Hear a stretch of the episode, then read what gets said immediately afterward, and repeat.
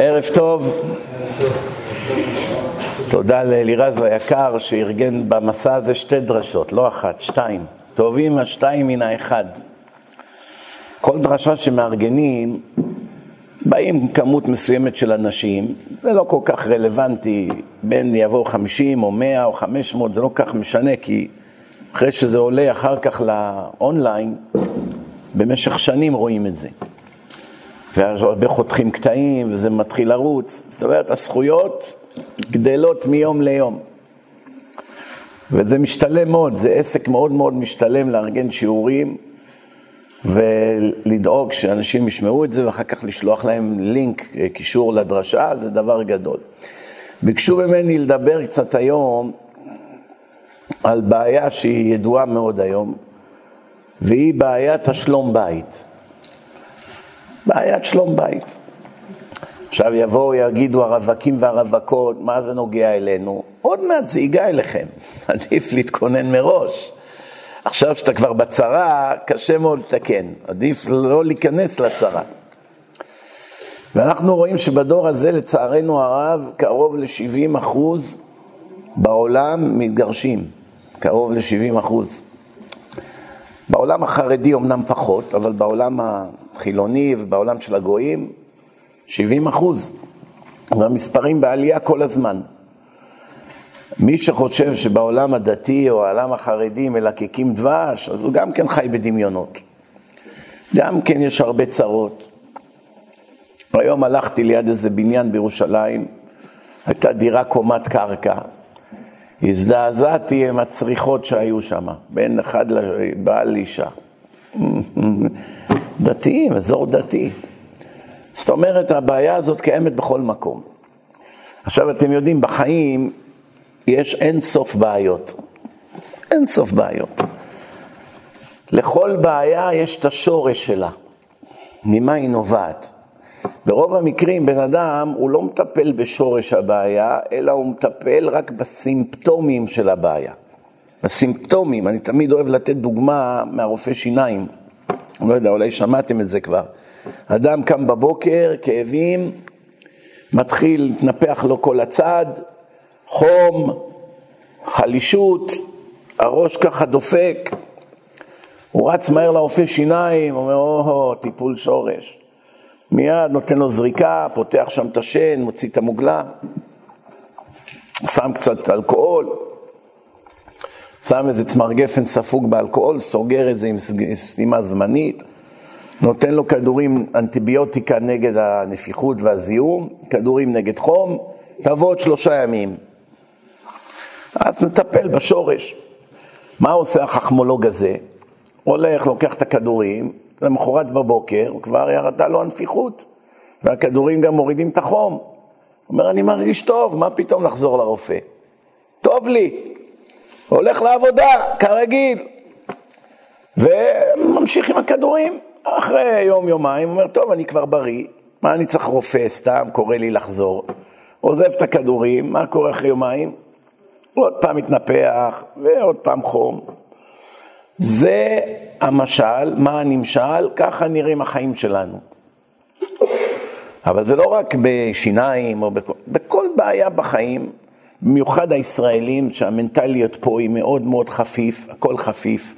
יאללה, תסדר, שיראה טוב עכשיו, אחרי זה כבר נשבור את הראש אחר כך. העיקר שעכשיו זה יהיה בסדר. בסדר, נו, זמנית אפשר לסדר, אבל צריכים לסדר את הבעיה, כבר זה עובד, מה אתה רוצה? עד שזה מתמוטט או מתפוצץ. זה המנטליות, הכל חפיף. אחת הדוגמאות לזה זה שנתנו לערבים בעזה 30-40 שנה לבנות עיר. מדינה עם מודיעין, עם חיישנים, עם הייטק, עם מרגלים, עם מוסד, שהוא כמו ה-CIA. ליד, מטר מליד אשקלון, מיד זה בונים לך עכשיו מדינה של רוצחים ש... אוגרים נשק מהבוקר עד הלילה, ואתה יושב ושותק 30 שנה? מה? בסדר, העיקר שעכשיו זה בסדר. מישהו אחר ישבור את הראש. אני העיקר עכשיו ראש ממשלה, אני אשרוד את 4 שנים שלי, יראה הכל בסדר, אני אזכר כאחד שלא היה בזמנו מלחמות, הילדים שלי כבר אכלו את הקש. ככה זה עובד. עד שזה בסוף מתפוצץ לך בפנים. אותו דבר בניסויים. בניסויים מזניחים דברים מסוימים, זה הולך ומחמיר עם השנים, עד שבסוף יש כזה פיצוץ שממנו כבר אין דרך חזרה. אז בואו רגע נראה מהי שורש הבעיה בניסויים. קודם כל ששואלים אותך, תגיד, איך אפשר להצליח בחיי הניסויים? איך אפשר? למשל, אם אדם רוצה להיות מרצה, צריך ללמוד את החומר, צריך ללמוד לדבר, צריך לעבוד על האמונה והביטחון שלו, צריך סייעתא דשמיא, צריך כמה דברים כדי להצליח. דוגמה, אם אדם אין לו שום ידע, הוא יכול להיות מרצה? בכל תחום, הוא לא יכול, למי הוא ידבר? אחרי דקה נגמר לו מה להגיד. ונגיד שיש לו הרבה ידע, אם אין לו כישרון דיבור, גם לא יעזור. הוא לא יכול לכתוב ספרים, אבל לדבר הוא לא יכול. וגם אם יש לו כישרון דיבור, צריך סייעתא דשמיא. למה? אם אני כבר למדתי הרבה שנים, יש לי את כל הידע, הכל פה. מה צריך סייעתא דשמיא? הכל כבר פה, כבר יש לי אחיזה בזה. ואם אני כישרוני מלידה, יודע לדבר, ביטחון, ככה, חוש הומור וזה, אז גם זה כבר יש לי. אז מה צריך סייעתא דשמיא? נכון? סייעתא דשמיא צריך שאני עכשיו נכשל, אני לא כזה מוצלח, עכשיו אני צריך סיוע משמיים, שיהיה נס, שהכל ילך כשורה. אם כבר יש לי את כל הידע, וכישרון דיבור, ואני בטוח בעצמי, ויודע לדבר וזה, אז מה אני צריך סייעתא דשמיא? אתם שומעים את השאלה? התשובה היא, החלק הקשה ביותר בלתת דרשות הוא הכישורים. אתם יודעים מה פירוש כישורים? אתה מדבר דוגמה 10 דקות, רבע שעה על נושא מסוים, פתאום נגמר לך עכשיו, זהו. סיכמת את הסוגיה. עכשיו יש לך 20 שניות מקסימום, או 10 שניות, שעכשיו אותו עומד להיגמר לך מה להגיד, ואתה חייב עכשיו לעבור לנושא אחר, אבל הנושא שאתה מדבר עליו הוא חייב להיות מקושר לנושא שדיברת עד עכשיו. דוגמה, דיברת עכשיו 10 דקות על שבת, פתאום קופץ עכשיו ללשון הרע. מה זה שייך? רואים שאתה לא מיומן, קופץ מעניין לעניין, אז אתה צריך לקשר בין הנושא לנושא. זה החלק הכי קל, זה סייעתא דשמיא. זה עכשיו מסיים 5 מים, איך לקשר בין הסוף של הנושא הראשון, להיכנס כאילו שזה מתוכנן. תראו, יש מרצים שהם לומדים דרשות בעל פה, כמו רובוטים. נגיד יש נושא מסוים, הם לוקחים את כל החומר, כותבים את הדרשה ומשננים אותה 100 פעמים, והם יודעים אותה כבר בעל פה, ובכל מקום שאומרים להם תדבר בנושא זה, זו הדרשה, אותה דרשה. אבל זה בעיה. זה היה טוב פעם, לפני 40 שנה. שלא היה יוטיוב ולא היו מצלמים את הדרשות. אבל היום שאתה מעלה את הדרשות באופן קבוע לדף, מה, כל פעם שתדבר על הנושא הזה מילה במילה תחזור על אותה דרשה, מה הטעם לצלם? אני זוכר לפני 20 ומשהו שנה בניו יורק, עשינו סמינר. אני הייתי צעיר מאוד אז. בתחילת דרכי ככה, בוא נגיד 25 שנה, משהו כזה, והביאו את המרצה האגדי, גאון הגאוני, הרב מורדכי נויגרשל, שעליו גדלנו, ממייסדי הסמינרים של ערכים ושל כותב ספרים, הספרים שלו נפלאים, הידע שלו הוא ענק, הוא יודע לדבר, הוא חד, הוא עונה לעניין, כל מי שמדבר איתו מרגיש טמבל מיד. אז פתאום אומרים לי, אתה בסמינר יחד עם הרב נויגרשל, שהוא היה הגיבור הגדול שלי, אני לומד ממנו המון, קורא את הספרים שלו וכו'. אז עכשיו אני הקטן, עושה סמינר עם הלוויתן הענק. דג קטן ולוויתן באו לעשות סמינר ביחד. טוב, עכשיו אנחנו יושבים בארוחת צהריים, פתאום מה הוא אומר לי? אני חושב שהמשפט הזה נתן לי המון כוח להמשך. הוא אומר לי, אתה תהיה מרצה מאוד מצליח. אתה עכשיו צעיר, אבל אתה תצליח מאוד. אמרתי לו, למה? הוא אומר לי, כי אתה לא מרצה של קלטות. שמתי לב שאתה ספונטני, אתה זורם על המקום ואתה מתפתח תוך כדי הדרשה. זה יעזור לך מאוד להצליח. למה? אז אני הבנתי שרוב המרצים לומדים את הדרשה בעל פה וחוזרים עליה ככה סתם, כרגיל, מדקלם. עובר, יש לו רשימה 1, 2, 3, אותה דרשה 20 שנה. אבל אני הייתי משתגע מזה, כי זה משעמם אותי, מה, נדקלם עכשיו דרשה. אז עכשיו דוגמה, כדי להצליח, אתה צריך עכשיו שלך, אם אתה כותב את הדרשה מראש, אתה לא צריך קישורים. הכל כבר מקושר מראש, זו אותה דרשה. אבל אם אתה עכשיו מדבר ואתה זורם תוך כדי הדרשה, בלי להכין, עכשיו נגמר לך מה להגיד, אתה צריך להתקשר לנושא חדש, שיתאים, שהכל ייראה כדרשה מתוכננת. פה חייבים שהקדוש ברוך הוא יעשה בשבילך את העבודה, כי זה מאוד מאוד מסובך. אז עכשיו, לכל דבר יש את השורש שלו. כששואלים בן אדם איך מצליחים בחיי הנישואים, מה העצה הראשונה? מה אתם אומרים? לבטל. התשובה, להיות בן אדם. להיות בן אדם. איש או אישה. קודם כל תהיה בן אדם. אם תהיה בן אדם הגון וישר ומתחשב ולא אנוכי ולא גאוותן ולא כעסן ולא עצלן וכל המידות הרעות, תתפטר מכל המידות הרעות שאיתם הגעת לעולם, לא יהיה לך שום ויכוח בנישואים. אין על מה לריב. אין לך אגו, אז כבר 90% מהוויכוחים ירדו. אתה לא כעסן, אז גם שפגעו בך אתה יודע להבליג, אתה לא חייב לענות. אתה, איך אומרים, עושה הצגה כאילו הכל בסדר. לא, לא, מה, ממש לא נורא, מה, אין, לא בגדיל. אתה ממשיך הלאה, כי אתה ענב, אז מה אכפת לך? אתה חרוץ, אתה לא עצלן, אתה לא אגואיסט, אתה לא אנוכי. אז אתה חושב איך אפשר לעזור לצד השני, אם זה אישה או איש. איך אני יכול לעזור לך, או איך אני יכולה לעזור לך.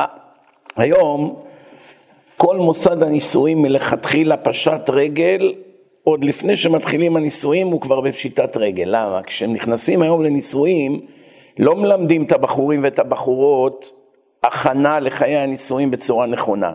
אחד הדברים החשובים, שנאמר אישה עכשיו רוצה להתחתן, מה עובר לה בראש? מה יצא לי ממנו? ושהוא רוצה להתחתן, מה הוא חושב? מה יצא לי ממנה? אז עכשיו דוגמה, הוא מכיר בחורה, לא יודע, שידוך, או שהיה באיזה חתונה, הציעו לו לדבר איתה, ואיך אומרים? זורם. מיד עוברים לו בראש רשימת היתרונות שיש לאישה הזאת, שיוכלו להועיל לו בעתיד. למשל, הוא תוך כדי השיחה שומע שהיא איזה מרוקאית בשלנית, והיא אלופה, ואימא שלה שפית, ולימדה אותה, והיא יודעת 50 סוגי סלטים, והוא כבר חושב על השולחן שבת, מי כאן עד סוף הרחוב, מיד, איך אומרים, קיבל חשק.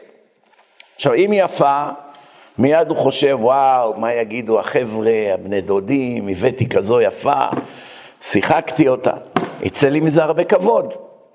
נכון? אם היא מרשימה, ואם היא יודעת להתלבש, אם היא חכמה, וואו, כל מקום שתדבר, יגידו, איך תפסת כזו חכמה? קיצור, מה הוא חושב כל הזמן? איזה טוב. משמיים הפרידו בין הגברים לנשים. עכשיו שהם באו לצלם, היו חלק מהנשים דתיות, וחלק מהנשים חילוניות. עכשיו, החילוניות, מרוב ייאוש שעומדים עוד שנייה להכניס אותם לתאי גזים, עמדו ככה בוכות, מיואשות מהחיים. כבר חלק מהם כבר הרגו להם את המשפחה, הם עומדות ככה, והנבלות האלה באו וצילמו אותם. שבאו לצלם את הדתיות, אז הדתיות ידעו, הולכים להרוג אותנו, אבל יש עולם הבא. אנחנו לא רוצים להשאיר תמונות שלנו בעירום בעולם הזה, שיהיה אצל המפלצות האלה. אז מה עשו? כולם הסתובבו עם הפנים כלפי המעגל, שלא יראו פנים. בסדר, צלמו מאחורה, אבל לפחות אף אחד לא יראה את הפרצוף שלי באיזה תמונת עירום.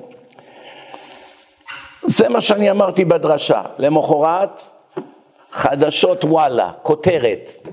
הרב המפורסם טוען שהנשים היהודיות הצטלמו בעירום עבור הנאצים.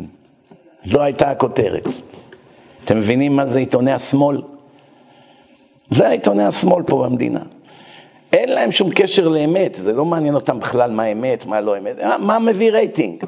מה הם יגידו, הדתיות התביישו להצטלם בעירום הזה, מצניעו את עצמם, זה לא מושך רייטינג. החצוף הזה טוען שהאנשים הצטלמו בעירום עבור הנאצים, בוא, היטלר, בוא צלם אותי לפני שאתה הורג אותי, ככה זה נשמע. שלחתי להם אימייל, אני מתחיל נגדכם תביעה של מיליונים, לא עבר דקה זה ירד. אבל הם כבר עשו את הנזק, כבר ראו את זה אלפי אנשים. ככה זה עובד, ככה כל העיתונות עובדת, גם בעולם זה ככה, רק פה זה ממש קיצוני. פה זה אין שום אינטגריטי, אין שום הגינות ויושר של עיתונאי לדווח אמת. אין קשר בינו לבין האמת. מה יביא לי עכשיו רייטינג, מה יביא לי קידום, מה ימכור יותר עיתונים, זה מה שמעניין. זה לא אמת. נתנצל, נפרסם התנצלות קטנה בעוד שבוע בעיתון. העיקר שכבר הבאנו, מכרנו פרסומות, הראינו שאלפים ראו את זה, מאות אלפים, לא יודע כמה, זה הכל הולך על הרייטינג. נחזור לענייננו. אז הבחור הזה, ברוך השם, אחרי שפתח את החומש, יצא ואלישה בנידת תומתה, ברוך השם, המשפחה הזאת ניצלה. יש בברוקלין שכונה שנקראת ברייטון ביץ', שכונה של רוסים. רוסים שבאו מרוסיה, יהודים, התמקמו שם, בברוקלין. יום אחד הגיע זקן לבית כנסת. שקט, כמו דג, לא דברן, בא, מתפלל והולך, לא מתערבב עם אנשים. כמה שנים הוא היה בבית כנסת, יום אחד הוא נפטר. היחיד שהכיר אותו אישית זה הרב. מדי פעם דיבר עם הרב. הרב אמר, רבותיי, הזקן שהיה יושב שם בפינה, נפטר. אני מבקש, אם תוכלו מחר לבוא ללוויה, שיהיה לו לפחות מניין לקדיש. כמה אנשים הגיעו? 7 גברים. אנשים עובדים, לא מכירים אותו, לא הרגישו מחויבות. הגיעו ללוויה אשתו, אלמנתו, 7 גברים מהבית כנסת, 7 יחד עם הרב. אין מניין. הרב דיבר עליו קצת מהשיחות שהיה לו איתו, אז הוא קצת ידע עליו, אז הוא אמר קצת הספד, ואז אשתו אמרה, אני יכולה להגיד כמה מילים על בעלי. בדרך כלל אישה לא אומרת הספד, אבל זו לוויה קטנה וגם אף אחד לא מכיר אותו, טוב, תגידי כמה מילים. אז היא אמרה, אתם רואים, אין לנו משפחה, אין לנו ילדים, באנו מרוסיה, הגענו לכאן, אין לנו אף אחד, ראיתם? נשארתי לבד בעולם. כשהיינו חיים ברוסיה היינו מאוד עניים, היינו באיזה כפר נידח. מהיום שהתחתנו, היה לנו תקווה שנעבור לעיר גדולה שיש שם מקווה. אבל לא היה מקווה בעיר שלנו, אז התחתנו, ובעלי מעולם לא נגע בי עד שהגענו לארצות הברית. היינו נשואים 20 שנה, פעם אחת הוא לא היה איתי אינטימית, בגלל שאני נידע. איך אפשר כזה דבר? זה קראת לנשמה לעד ולעולמי עולמים. כשהגענו כבר לאמריקה, הייתי בת, לא יודע, 45, 50, כבר לא היה קל להביא ילדים. סוף סוף היינו ביחד, אבל כבר היה מאוחר מדי. לכן אנחנו זוג בלי אף משפחה. פי הרב פרץ בבכי. רב, מה עכשיו אני מבין למה אין אנשים פה? לאף אחד אין זכות להשתתף בחתונה של כזה בן אדם. יום אחד אני מקבל טלפון מלוס אנג'לס, מבטא פרסי כבד, לוס אנג'לס זה מעוז הפרסים, איזה אחד, רביי, כן, אני חייב לדבר איתך דחוף, כן, מה? שמעתי עכשיו דרשה שלך על שלום בית, ועכשיו שאמרת איך צריכים לטפל באישה ואיך צריכים להתנהג לאישה, אני מרגיש רגשות אשמה. כנראה שלא התייחסתי לאשתי כמו שצריך. אמרתי לו, תדבר איתי, תגיד במה מדובר. אומר, תשמע, לפעמים היא ככה וככה, פתאום מה הוא מספר לי, סיפור כזה, אי אפשר להאמין כזה דבר, אי אפשר להאמין. אני אומר לכם, אי אפשר להאמין כזה דבר.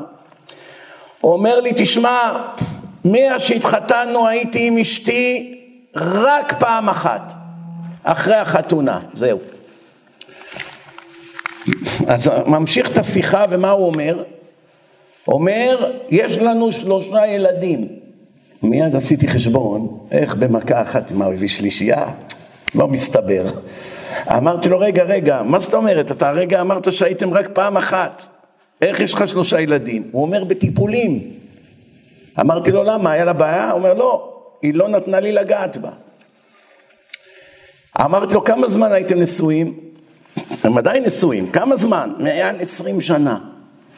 20 שנה הוא חי איתה בחדר שינה, היא לא רוצה ללכת למקווה, היא לא רוצה שהוא ייגע בה, 20 שנה הוא חי איתה, הוא מתקשר להגיד לי, אולי אני לא התייחסתי אליה יפה, זה נקרא אישה מורדת, אולי לא התייחסתי אליה יפה, ואמרתי לו, לא, לא בזה מדובר, איזה ערך יש לנישואים, האישה 20 שנה נותנת לך לגעת בה, לא יכולה שאני אתקרב אליה. אמרתי לו, וואו, מי יודע כמה עבירות נכשלת? בן אדם חי עם אישה במיטה שלו ולא יכול לגעת בה 20 שנה, מי יודע מה? אומר לי, חס ושלום, פרסי תמים כזה צדיק, חס ושלום, מעולם לא נכשלתי. אמרתי לו, אף פעם לא נכשלת? אומר, מה פתאום, אני כל כך זהיר, שום פנים ואופן, אני לא הוציא זרע לבטלה. 20 שנה לא נכשלת. אמרתי לו, אתה יותר גדול מיעקב אבינו. אתה מתקשר אליי, אני צריך לבוא ברגל ללוס אנג'לס, נשק לך את הרגליים. קבל ממך ברכה. אז איפה יש כאלה אנשים? אתם מאמינים כזה דבר? וכמעט הוא בחש הוא אמר את זה. חס ושלום, אף פעם לא נכשלתי.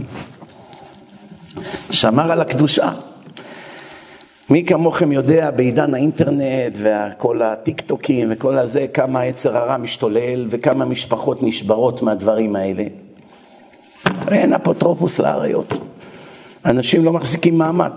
כל השיחות האלה, כל המחמאות האלה, כל הלבבות, כל היא שמה תמונות שלה, מתחילה לקבל תשומת לב, נהרס הבית. עכשיו תראו, אחד הדברים שחז"ל גילו לנו על הנשים, בלי לפגוע באף אישה כמובן, מצד אחד כתוב נשים, יש להם בינה יתרה. בינה יתרה. משמע, אישה קולטת דברים שגבר לא רואה במבט ראשון. בא איזה אורח לבית, תתרחק ממנו, אל תעשה איתו ביזנס. מה את מדברת? הוא ככה והוא ככה, הוא ישקיע. עזוב, היא ראתה בשניות, משהו, הוא ייקח לו 2 ללמוד. מצד שני כתוב נשים דעתם קלה. זה נשמע כמו סתירה, לא? תחליט. אישה יש לה בינה יתרה או שדעתה קלה. מה פירוש הביטוי דעתם קלה? לא כתוב טיפשות. אם היו רוצים להגיד שנשים מטומטמות, היו אומרים אישה היא כסיל, יש מילים, טיפשה, יכלו למצוא מילים. מה אומרים? דעתן קלה. מה זה דעתן קלה? נשים, החיות שלהם זה תשומת לב. החיות שלה, אישה פטפטנית, נכון? 9 קבין ירדו לעולם. נשים, אישה ובעל מדברים, היא מדברת 15 דקות, הוא עונה במילה. כן, עוד פעם, 15 דקות, לא יודע. אולי, הוא אמר 7 מילים, היא אמרה 700 מילים בדקה. נכון או לא? ככה זה, היא חייבת להביע ורגשות וזה. עכשיו, גבר שמתחתן, מה הוא חותם בכתובה, מי יודע? הרבה לא יודעים את זה. מי יודע? א', לספק לה מקום לגור. הוא מחויב בזה. טוב. ב', בגדים ללבוש, אוכל לאכול, מה שצריך, כן? ומה הדבר השלישי? ייחוד. יחסים אינטימיים. הכל לפי הצורך שלה. יש אישה, היא made in אלסקה. היא באה מהקרח של אלסקה. פעם בשנה מספיק לה. טוב, יש אישה לא ככה, היא יותר חיה, רוצה קצת יותר יחס תשומת לב, אינטימי. אם הוא מקפח אותה, הוא פושע. חתמת עם 2 עדים מול בורא עולם, מתחת לחופה, בכתובה, שאתה עכשיו תיתן לה את עונתה. ברגע שהוא הולך עם החבר'ה, והולך לכדורגל, והוא לא נמצא בבית בלילות, כל מה שהוא התחייב, הוא לא מקיים. כמו שהאדם התחייב להניח תפילין ולא מניח. התחייב לשמור שבת, לא שומר. גם זה שלא מקיים את מה שהוא חתם בכתובה, הוא עובר עבירות. עכשיו מה קורה? שימו לב. אישה מרגישה שבעלה לא מסתכל עליה. זורק לה מילים. ישמנת, את כבר לא יפה כמו פעם, פעם היית ככה, למה את זה, למה את כבר לא מתלבשת ככה, למה זה, למה את לא שמה, למה את... כל הזמן זורק לה ביקורת. היא באה לעבודה, בא איזה גוי אחד, מנצל את המצב. נהיה הפסיכולוג שלה פתאום. התחיל לתת לה מחמאות, והיא אין לה את זה בבית. זה מה שחז"ל אמרו. ברגע אחד שגבר נותן לאישה מחמאות, איזה יפה, איזה בגד, מה זה, איזה חכמת, בעלך בר מזל, כל מיני כאלה מילים, שנייה הוא קנה לה את הלב, מפיל אותה בפח, הלך הנישואים. הלך הנישואים. פעם אחת התייחדה עם גבר אחר, אין פה שלום בית, אי אפשר לעשות שלום בית, נגמר. לכן אדם חכם לא יגיע בחיים למצב הזה. תדעו לכם, סוד ההצלחה בנישואים, אמרתי, א', לפני שאתה מתחתן תהיה בן אדם. תתפטר מהגאווה, תתפטר מהכעס, תתפטר מהעצלות, תתפטר מהאנוכיות. תחשוב מה אני יכול לעשות עבור השני. תשלוט בעצמך. זה א', ב', תתמיד בלימוד תורה. למה? לימוד תורה ממיס את היצר הרע. כך עכשיו בן אדם קמצן מאוד. תבוא אליו, תגיד לו, אוספים כסף למשפחה ענייה. כמה הוא נותן? 5 שקלים. ולא ישן יומיים על 5 שקלים. אם עכשיו תיתן חצי שעה דרשה, כמה זה חשוב, צדקה, צדקה תציל ממוות, כל מיני מקרים שקרו לאנשים וכו'. מה הוא ייתן עכשיו? 200 שקל. מה קרה? קפץ מ5 שקלים ל200. זה בגלל שחצי שעה המסת לו את היצר הרע. בעוד שעה שהוא הולך הביתה, הוא הורג את עצמו. מה עשיתי? היה לי מקרה כזה. הייתי מדבר בניו יורק באיזה מקום. יש לי שם בית כנסת, ברוך השם מלא, שיעור באנגלית. פתאום נכנס בעל הבית כנסת. והוא בדרך כלל מתנגד שיאספו צדקה באמצע הדרשה. מתנגד. פתאום הוא נכנס, אומר לי בסוד, שמע, זה הרב הזה מירושלים, הוא לא יודע מילה באנגלית, הוא ביישן מאוד, הוא כבר שבועיים מסתובב פה בניו יורק, עוד הוא לא החזיר את הכסף של הכרטיס, יש לו ישיבה בירושלים, הוא חייב 20,000 דולר, בעוד 10 ימים הישיבה נסגרת, אם הוא לא מביא 20,000 דולר, יש לו עוד כמה ימים להיות בניו יורק, זה מצב חירום, לא יכולתי להגיד לו, תתרגם לו, תתרגם להם, הוא לא יודע אנגלית, מה שהם לא ידעו, שחצי שעה לפני שהם נכנסו, פתאום השם הפך לי את כל הדרשה, והתחלתי לדבר כמה זה חשוב לעזור לעמלי תורה, כמה אתה מרוויח מהתורה שלהם, זה הם לא ידעו. פתאום הם נכנסו, אני אומר להם, רבותיי, זה מקרה חירום, היה שם איזה אחד, 4,000. 4,000 בשביל אחותי ובעלה. 4,000 בשביל אמא שלי ואבא שלי, החבר שלו, 4,000, 1 פאק 1,000, 360, 500, 60 שניות, 20,000 דולר. עכשיו הרב הזה, הוא לא יודע מילה באנגלית, הוא לא יודע מה הולך, הוא לא יודע מה עכשיו הם אמרו. אני אומר לו, מזל טוב כבוד הרב, אספת את כל מה שאתה צריך. מה? הוא אומר לי, מה אספתי? אני אומר לו, את כל ה-20,000 שאתה צריך, 20,000 דולר. אמר לי, נו, באמת, מה? אני 7.5 מסתובב, לא אספתי 1,000 דולר. אמרתי לו, כן, דקה אספת 20,000 דולר. אומר לי, איך זה יכול להיות? אמרתי לו, מה שאתה לא יודע, שהמלאכת צדיקים נעשית בידי אחרים. לפני שאתה הגעת לפה, השם כבר הכין את הכל פה, את המצב, היצר הרע שלהם נמס. עכשיו, אחרי שהם שמעו חצי שעה, כמה זה חשוב לתמוך בתורה, נכנסת בדיוק בזמן, נתנו בלב רחב. הם כבר שבוע לא ישנו בלילה, אל תדאג. ועוד הצטלמו איתו, תמונות, ברכות. זה כוח התורה. לכן גבר שמחובר לתורה יום יום, אפילו שעה ביום רציני, אין לו יצר לתקוף את אשתו. אין לו, הוא מעביר. מעביר על מידותיו, מעבירים לו כל פשעיו. ברגע שהוא לא לומד, היצר בוער בו. כל דבר, עצבים, מריבות, ויכוחים, השפלות, אלימות, דברים נוראים. דברים נוראים. לכן צריכים לדעת, קודם כל תיקון המידות, 2, קשר יומיומי לתורה. מי שלא בא ללמוד, יש היום, סידרנו קו, שמי שרוצה ללמוד תורה דרך הזום, תחייגו, כוכבית 8640. 8640.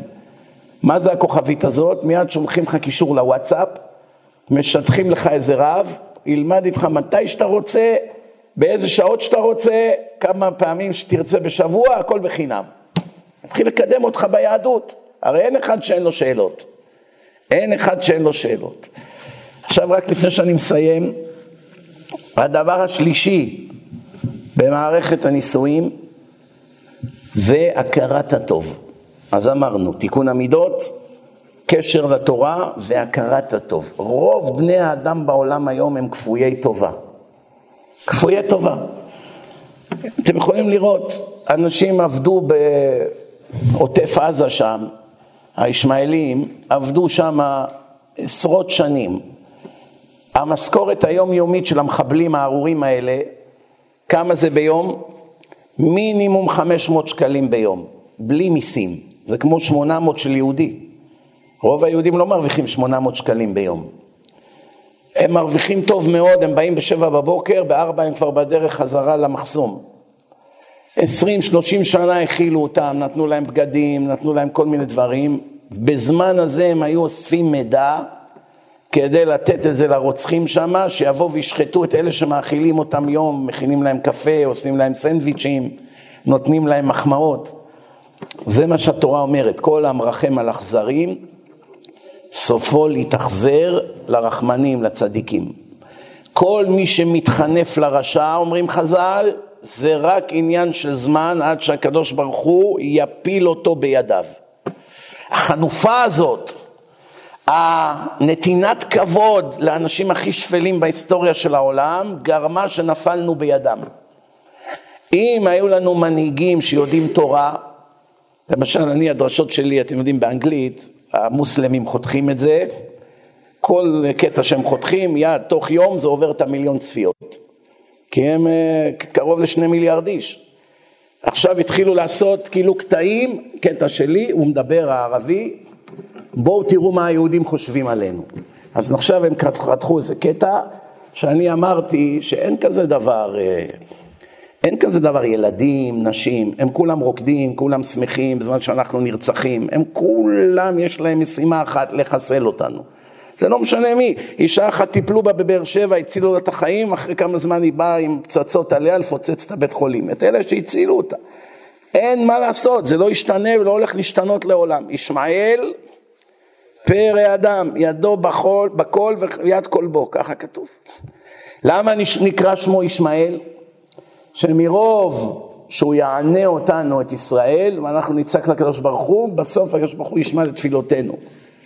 יאמר לצרותינו די. אז אתם רואים רבותיי, להיות כפוי טובה זה דבר חמור מאוד. אם מישהו שואל אותך, תגיד לי במילה אחת, מה זה יהדות? במילה אחת, לא 2 מילים. מילה אחת. הכרת הטוב זה 2 מילים. מודה. מודה. מה זה מודה? למילה מודה יש 2 משמעויות. מודה על האמת ומודה מלשון תודה.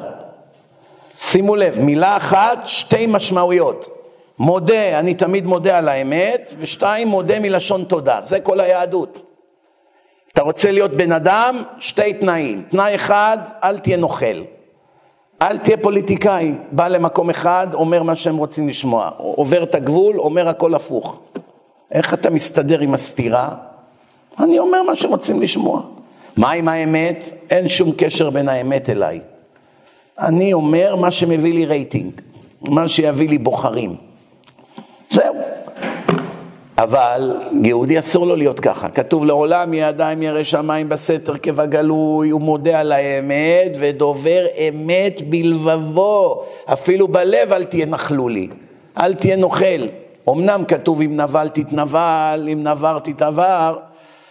כשאתה מתעסק עם נוכלים, איך יעקב אבינו כתוב שהוא סמל האמת. אבל שהוא ראה שלבן הזה 20 שנה מרמה אותו, אז מה הוא אמר לרחל? אני אחיו לרמאות. מי שמרמה אותך, איך אומרים? הבא להורגך, השכם להורגו. הבא לרמותך, השכם לרמות אותו. הוא בא לגנוב ממך, תעשה לו טריק. מישהו חייב לך כסף, הוא לא משלם. אם יש לך דרך להרים עליו, מותר? בטח. זה לא אמת. לא משנה, אם נבל תתנבל, אין מה לעשות. לכן אין ברירה. עכשיו שימו לב רבותיי, בנישואים זה קריטי. ברגע שבן אדם מטבעו כפוי טובה, לעולם הוא לא מעריך מה שאשתו עושה בשבילו. עשתה כביסות, מובן מאליו. בישלה לו, מובן מאליו. מטפלת בילדים, מלבישה אותם, מסיעה אותם לבית ספר, מחזירה אותם, הולכת לבנק, עושה ככה, עושה קניות. הכל אצלו מובן מאליו. פעם באו לי איזה זוג עם מנטליות מוסלמית. ההורים שלהם באו מאיזה מדינה, מארצות האסלאם. אומר הבחור, אני רוצה להתגרש. כמה זמן אתם נשואים? שנה. מה קרה? אני לפעמים מגיע מהעבודה, 6-7 בערב, אין ארוחה חמה על השולחן. אמרתי לו, ומה עוד? חשבתי שזה רק מתחמם, להגיד לי את הבעיות. אני אומר, נו, ומה עוד? אומר, זהו. אמרתי לו, על זה אתה רוצה להתגרש? אומר, כן, אצלי בחיים לא קרה כזה דבר, שאבא שלי יבוא מהעבודה ולא יהיה ארוחה חמה על השולחן. אמרתי לו, אני לא מבין, מה, דבר כזה אתה רוצה לוותר על החתונה, על החיים שלך, על הכל, כל החתונה שעשית, הכל אתה מוכן רק בגלל שלפעמים אין ארוחה חמה? אומר לי, כן. אמרתי לו, מי נתן לך את הרעיון הזה? הוא אומר, מה זה? בשביל מה יש אישה? צריכה לשרת אותי. שאלתי אותה, אם את יודעת שזה כל כך מפריע לו, נכון שזה שטות, אבל אם את יודעת שזה כל כך מפריע לו, למה את לא מתאמצת לעשות לו ארוחה חמה? אם את יודעת שהוא כל כך לוקח ללב. היא אומרת לי, רביי, אני מגיעה מהעבודה לפעמים בעצמי בשעה 6. אני עוד צריכה לרוץ לסופרמרקט, לעשות קניות, להגיע לבית, לקלף, לשטוף, וזה, הוא פתאום כבר הגיע, אני לא מספיקה. אמרתי לה, מה, את גם עובדת מהבוקר עד הערב? אני אומר לו, היא עובדת, היא מביאה כסף הביתה. מה התלונות שלך? אמא שלך עבדה? לא. אמרתי לו, תראה, אני הולך נותן דרשות כל לילה בניו יורק, בארצות הברית. לפעמים אני חוזר 2-3 בלילה, הרי באים תמיד אנשים כמויות, אחרי הדרשה, לדבר איתך וזה. אני מגיע 3 בלילה, מה אני אוכל? פותח את המקרר, לוקח קופסה חומוס, הבייגלה השטוחים האלה, ככה עם איזה מלפפון, לא יודע מה, זיתים קצת, אוכל, צ'יק צ'אר, נגמר, זה הדינר שלי, מה יש לי עכשיו, זמן לשבת, שעה, לאכול. אני אוכל ואומר לי, מה, אתה רציני? אני אומר לו, כן. אתה יודע כמה ארוחות ערב כאלה היה לי, בייגלה עם חומוס או עם גבינה? קיצור, הוא התבייש, מה זה התבייש? אמרתי לו, אין שום סיבה לבעיות. הנה לך דוגמה לבן אדם שלא יודע מה זה נישואים. חושב שהוא הביא שפחה. אמרתי לו, תשכח מארצות האסלאם. בארצות האסלאם אישה זה שטיח. זה נעל, זה משרת. מפעילים אותה עם שלט, אין לה זכות דיבור, אין לה כבוד, אין לה כלום. תשתקי, שבי פה, אל תעשי כלום. זה נגד היהדות. מה פתאום? ביהדות אישה היא מלכה. היא המלכה של הבית, צריכים לקנות לה מתנות, בחגים, אסור לצער אותה. בן אדם שגורם לאשתו לבכות, נפגעת לו הפרנסה. הגמרא אומרת, מי שרוצה להתעשר, ידאג לשמח את אשתו. לעולם אל תבדוק מה אשתך בזבזה. אל תפחד. תגיד, ריבונו של עולם, הכל לכבודך. היא שמחה, היא קונה, תן לה, אל תדאג. הכל בעולם יחזיר לך. למה? יש כלל בחיים, שימו לב טוב, לעולם לא קרה ולא יקרה לעולם שאדם יקריב נגד רצונו עבור בורא עולם, ובורא עולם יהיה מרוצה מהקרבה שלו ויתקע לו סכין בגב. בורא עולם זה לא מחבל חמאס, שתאכיל אותו 20 שנה וישרוף אותך ויקרות לך איברים. זה לא קיים אצל בורא עולם כזה דבר. לכן, אם בורא עולם רוצה שלום בית שהוא מוכן למחוק את שמו עבור שלום בין איש לאשתו, כתוב שאם אדם חשד שאשתו סטתה, היו לוקחים אותה לכהן בבית המקדש, היו כותבים את שם השם, שמים את זה במים, הדיו היה יורד, היא הייתה שותה, אם היא זנתה היא מתה. ואם לא, הכהן נותן לה ברכות, יהיה לה בנים צדיקים, בקיצור היא הרוויחה בגדול. אבל אסור למחוק את שם השם. אם כתבת עכשיו פרשייה של תפילין, עבדת יום שלם, ויש טעות, אתה לא יכול לתקן, בגלל שכבר כתבת אחרי זה את שם השם. אי אפשר למחוק את שם השם. אבל כדי לעשות שלום בין איש לאשתו, בורא עולם מוכן שימחקו את שמו. אז אם בורא עולם מוכן שימחק שמו במים, כדי שיש שלום בין יהודי ליהודייה, אתה רואה כמה זה חשוב לו הדבר הזה. ואם אתה משמח את אשתך ולא מתקמצן, וכל דבר רב איתה, למה ככה קנית ולמה ככה עשית, אתה סומך עליה ונותן לה ומעודד אותה וכל הכבוד, העיקר שאת שמחה וכולי, הכל יחזור לך. לא יכול להיות שתנזק מזה, לא יכול להיות. ואתם יודעים למה? אני אגיד לכם את הסוד ובזה נסיים. מה הסוד פה? כשנברא העולם, מיד אדם וחווה עברו עבירה. מיד, איך שנבראו עבירה. אכלו מהעץ האסור. מה התגובה הראשונה הייתה שהם אכלו מעץ הדעת? לפני זה הם הסתובבו כמו קופים. קופים מסתובבים ביער בלי בגדים. הם לא מתביישים שהם ערומים. היום יש הרבה אנשים כאלה, מסתובבים ערומים ברחובות ואין להם בושה. כי אין להם דעת. אבל אדם שיש בו דעת, הוא לא נותן שאשתו תסתובב בלי בגדים ברחוב וכל ארכי-פרכי יסתכל עליה. פעם אמרתי לזה אחד במיימי, אמרתי לו, אתה מסכים כשאשתך תהיה עם בגד ים פה למטה בחוף? עם כל האנשים ככה, מה זאת אומרת? אמרתי לו, אם אשתך הייתה עושה לך עכשיו פה מסיבת יום הולדת בפנטאוז המפואר שלך קומה 50, מזמינה 300 איש, אבא שלך, אחים שלך, חברים, כל מיני עסקנים, ויוצאת מהחדר שינה עם הוגה, עם נרות, עם בגד ים ועקבים. ביקיני, ליד כולם, ליד הילדים, ליד אבא שלך, אמא שלך, יוצאת ככה, חלק גויים, חברים מהבנק, מהשכונה, מהקאנטרי קלאב, Happy birthday to יוסי. מה היית עושה? זה היה קצת בן אדם קריזיונר, תופס אותה עם ההוגה ומעיף אותה מהחלון. אמרתי לו, יפה, אז תגיד לי שוטה שכמוך, אם פה היא באה עם בגד ים ליד 300 איש, אתה רוצה לשחוט אותה, ועכשיו היא יורדת למטה מול 20,000 סוטים, אין לך בעיה. וואלה, לא חשבתי על זה. אנשים לא חושבים. כל הטעויות בחיים זה מחוסר מחשבה וחוסר תשומת לב. ככה כתוב בתורה. כתוב, אלה אשר יראו את דבר השם, הניסו את בהמותיהם לבתיהם, במכת ברד. ומה ההפך של אלה שיראו את דבר השם? אלה אשר לא שמו ליבם. לא כתוב אלה אשר לא יראו את השם, כי אין בן אדם שלא פוחד מהשם. בבתי חולים כולם דתיים, בקרבות בצבא, קיבוצניקים שמו ציציות, כל קיבוצניק צועק שמע ישראל לראשונה בחייו. יודעים, אני אולי לא חוזר הלילה. איזה מפקד חילוני אמר, איזה אלוף אחד, אמר בצבא כולם דתיים. גם במחלקת סרטן בניו יורק, כולם דתיים. אני הולך לשם לפעמים לבקר אנשים, באים לי גויים, רביי, בוא תיתן ברכה לאבא שלי, בוא. אני אומר לו, אבל אתה נוצרי. אז מה, יומן ובגעת, ככה הם אומרים, בוא תן לו ברכה. מסתם הזה שבא מבקש ברכה, מי יודע כמה הוא לכלך על הדת עד היום. אבל בשעת שרה, למי הוא בא? לרב, בוא תתפלל. ככה זה המציאות, הוא מקבל מכתב ממס הכנסה, אתה מבוקש לחקירה, ריבונו של עולם, מה אתה עושה לי את זה? אני מבטיח לך, נשתנה, תעשה טובה, תן לי הזדמנות. מה כאן, אתה דתי? שכחת איזה נאומים נתת נגד הדת? מעולם לא פתחת את התורה פעם אחת בחייך, מעולם לא קראת את התורה, אתה לא יודע מה כתוב שם, ורק לכלוכים לכלכת. ככה זה המציאות. לא יודע, אנשים שמדברים נגד התורה היום, כולל חברי כנסת, כולל ראשי ממשלה, כולל שרי ביטחון, אחד מהם לא יודע לפרש דף אחד בתורה, אני ערב לכם. תביאו לי את מי שאתם רוצים, כולל ביבי, ביבי האינטליגנט. מילה אחת הוא לא ידע לפרש בתורה. תורה זה לא רק מפרשים מילולי. אני, דוקטורים באים לי, אני אומר לו, אל תיתן לי לבייש אותך. אתה לא יודע לקרוא עברית, אתה מדבר נגד התורה. אני לא יודע לקרוא עברית, יש לי תואר שני. בוא, תביאו רמב"ם. זה מוקלט בווידאו, תקרא. כל מילה שנייה טעות. רמטכ"ל צבא הגנה לישראל, אייזנקוט. לא עלינו, מסכן, נפטר לו ילד, עכשיו מת במלחמה. אמרו לו, תגיד קדיש. לא יודע לקרוא. אף מילה הוא לא ידע לקרוא. 50 מילים כולם מוטעה, מילה אחת הוא לא קרא נכון.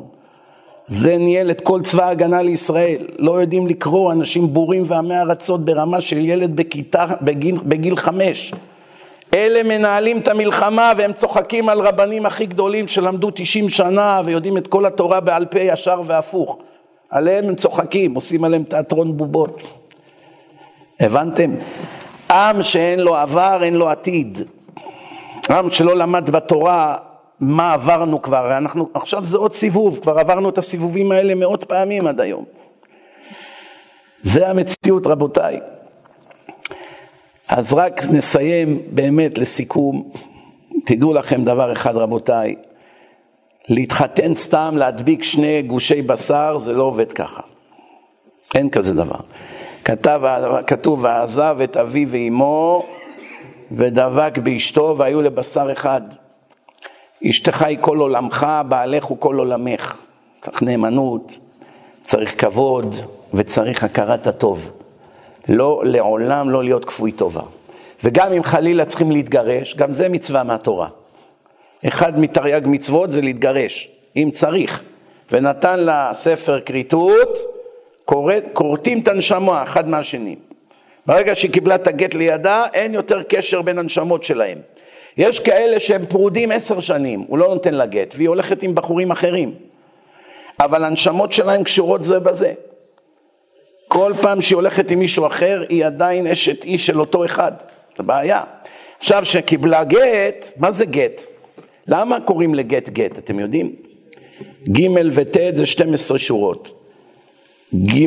הגט צריך להיות 12 שורות. ג' ות' זה שתי האותיות היחידות שאף פעם לא צמודות זה לזה בכל התורה. יש שנאה בין האותיות האלה, ג' ות'. אף פעם לא תמצא ג' ומיד ליד זה ת'. ברגע שהוא נותן לה את הגט הזה, הוא קוראת אותה, זהו, נקראת ביניהם הקשר. הם גם לא קשורים בעולם הבא יותר. אם היו נפטרים, נשואים, יהיו עכשיו אלמן או היא אלמנה, יש להם גם בעולם הבא קשר. עכשיו שנקרתו, כי בגט נגמר הסיפור ביניהם.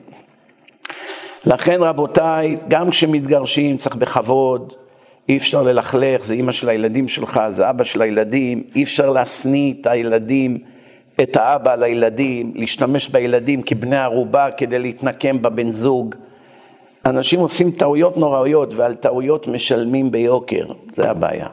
כל היום וכל הלילה באים לי אנשים לפקוד, ואני אומר להם, אתם הבאתם את כל זה על עצמכם.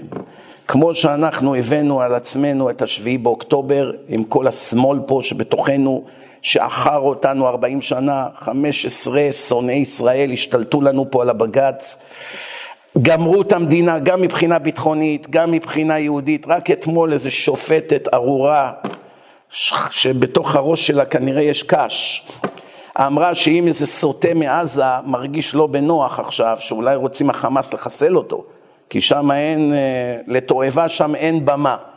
הוא רוצה לבקש מקלט מדיני בישראל, אנחנו חייבים לתת לו אזרחות, ולתת לו מקום לגור, ולשלם לו, ושיקבל כאן מקלט מדיני. המדינה, האויב שמכריז שלא ינוח עד שישתה לנו את הדם וישרוף אותנו חיים, אנחנו נציע להם מקלט מדיני. חסר מדינות ערב שיתנו לו מקלט מדיני? שילך לדוביי, מה לנו ולא? מה לנו ולא? אנשים פה מתים ברעב, הממשלה לא אכפת להם מהם. יש כאן כל מיני נכי צה"ל, יש כאן כל מיני אנשים, משפחות שכולות, מתחננים שיכירו בילדים שלהם, שיתנו להם איזה קצבה. להם אין זמן ואין סבלנות, אנשים פה בטראומות, חיילים, החיים שלהם נהרסו לעד ולעולמי עולמים, לא יכולים להתחתן, לא יכולים להיות אבא, אמא, כלום. בסוף למי הם דואגים? לנאצים הארורים האלה, בגלל שהוא איזה סוטה, איזה מתואב אחד, אני צריך עכשיו להביא אותו לפה, לתת לו מקום. אתם יודעים כמה גרי צדק שגיירנו בעולם לא נותנים להם לעלות לארץ? אני ברוך השם זכיתי מעל 1,000 גויים לגייר. חלק מהם יושבים פה היום אפילו. והם התגיירו ונהיו שומרי מצוות וזה. אתם יודעים איזה 7 מדורי גיהנום הסוכנות היהודית מעבירה אותם כדי שלא יבואו לארץ? יש הוראה מלמעלה, אני חקרתי את העניין. לא להביא דתיים לארץ. רק גויים, רק סוטים ורק סוני דת. שמאל. רק שמאלנים להביא, רפורמים כאלה, אלה בשנייה, תוך 2 חודשים קבלים. לא רק זה גם, יש כאן איזה אחת שאמרו לה פעם, מה את מדברת? היום אנחנו אישרנו לזוג, בעל ובעל, לעשות עלייה. זאת אומרת, מבחינתו הם דתיים. שימו לב מה קורה פה. כל בן אדם דתי או חרדי שמבקש לעשות עלייה, עובר 70 מדורי גיהנום. תביא לנו את התעודה של סבתא שלך מאוזבקיסטן. מאיפה אני אביא לכם? זה היה ב-USSR, ברית המועצות, זה כבר לא קיים. תביא לנו תעודת נישואים של דודה שלך. איפה אבא שלך? איפה הם התחתנו? מאיפה אני אביא לך? זה היה לפני 50 שנה ברוסיה שם. מאיפה? לא רק זה, תביא לנו גם את האורגינל. כן, הדוד, אם יש לו לדוד תעודת נישואים, הוא יסכים לשלוח את זה לארץ, לסוכנות, את התעודה האורגינלית, לא צילום. סתם, הם מבקשים דברים שהם יודעים שאין לבן אדם סיכוי להביא. ואני עם כל הקשרים שלי בממשלה, ומדבר עם שר הפנים, ככה בוואטסאפ, ומדבר עם שר המשפטים, ומדבר עם יועצים של השרים הכי בכירים פה יום יום, כל יום בוואטסאפ, אף אחד לא הצליח להכניס את הבן אדם לארץ. אומר לי, זה לא בידינו, זה הסוכנות שולטים בתיק, פוחדים לדבר איתם. פוחדים לדבר, אתם יודעים מה זה? לא, אי אפשר לעשות שום דבר, השתלטו לנו המדינה, הערב רב, בתוכנו משתפים פעולה עם האויב החיצוני, והביאו עלינו את כל הצרה הזאת. בסוף הם יגידו שאנחנו אשמים. אלה שרוצים יהדות, אלה שרוצים להתפטר מהאויבים האכזריים האלה. אבל זה המציאות, רבותיי. לא סתם חז"ל אמרו, אלמה דשיקרא. יש שאלות לפני שמסיימים? תודה רבה לכם, ברוך אדוני לעולם, אמן ואמן. רבי חנניה בן הקשיא אומר, רצה הקדוש ברוך הוא לזכות את ישראל.